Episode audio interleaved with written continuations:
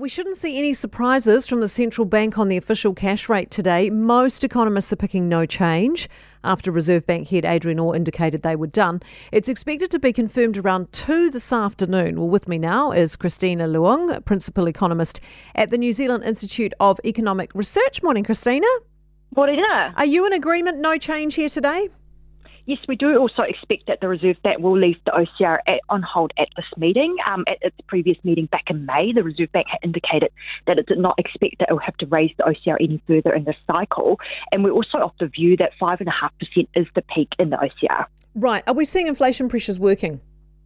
So if we look at our latest N Z I E, our quarterly survey of business opinion, it shows that capacity pressures are easing. Now, that largely reflects the effects of high interest rates in dampening demand and ease, also the easing in labour shortages. Now, that's leading to easing in inflation pressures, and that's particularly apparent in the retail and building sector. Right. So what's the impact of no change going to be on mortgage rates?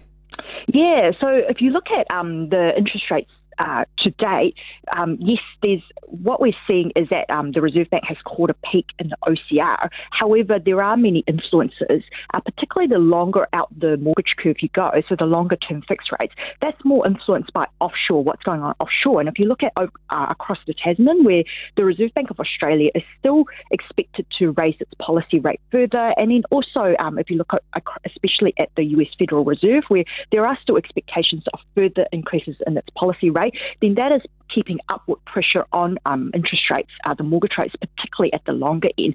Also, the fact that with around half of mortgages due for repricing over the coming year, even though the Reserve Bank has said that it will not expect to increase the O C R any further, as mortgages come up for repricing, many of these households are going to face um, a significant increase in mortgage repayments of something from around two to four percent onto something around uh, six to seven percent. So this will continue to have the impact of dampening demand in the New Zealand economy. Yeah, I was going to ask you how confident homeowners might be feeling this morning about, you know, how interest rates are tracking in the medium to long term, not just right now, but, you know, how it's looking for them, because a lot of people, you know, won't be till perhaps middle of next year, next year that their rate's coming up.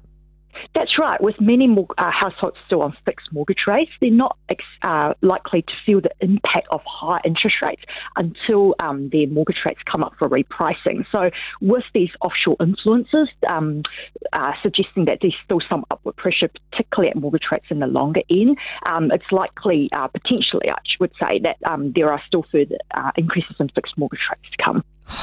It's a bit depressing, Christina, for a Wednesday morning. Uh, thank you very much. Appreciate your time, Christine. Christine Leung, person, uh, Principal Economist at the N Z I E. For more from Early Edition with Kate Hawkesby, listen live to News Talk Z B from five a.m. weekdays or follow the podcast on iHeartRadio. If you enjoyed this podcast, you will love our New Zealand Herald podcast, The Little Things, hosted by me, Francesca Rudkin, and my good friend Louise Airy. We focus on all the little things that you can do to make a positive impact on your life and to cut through the confusion from the health and wellness industry. Join us every Saturday to hear from the experts for all the tips and advice you need. Just search The Little Things on iHeartRadio or wherever you get your podcasts.